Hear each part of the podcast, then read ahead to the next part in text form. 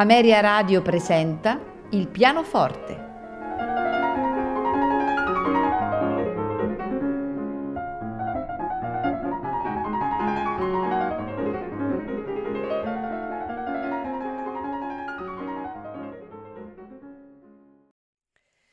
Buonasera e benvenuti a Il Pianoforte. Questa puntata è dedicata al musicista polacco Fryderyk Chopin, di cui ascolteremo la sonata numero due in Si bemolle minore per pianoforte, opera trentacinque, ed il concerto numero uno in Mi minore, sempre per pianoforte e orchestra, opera undici.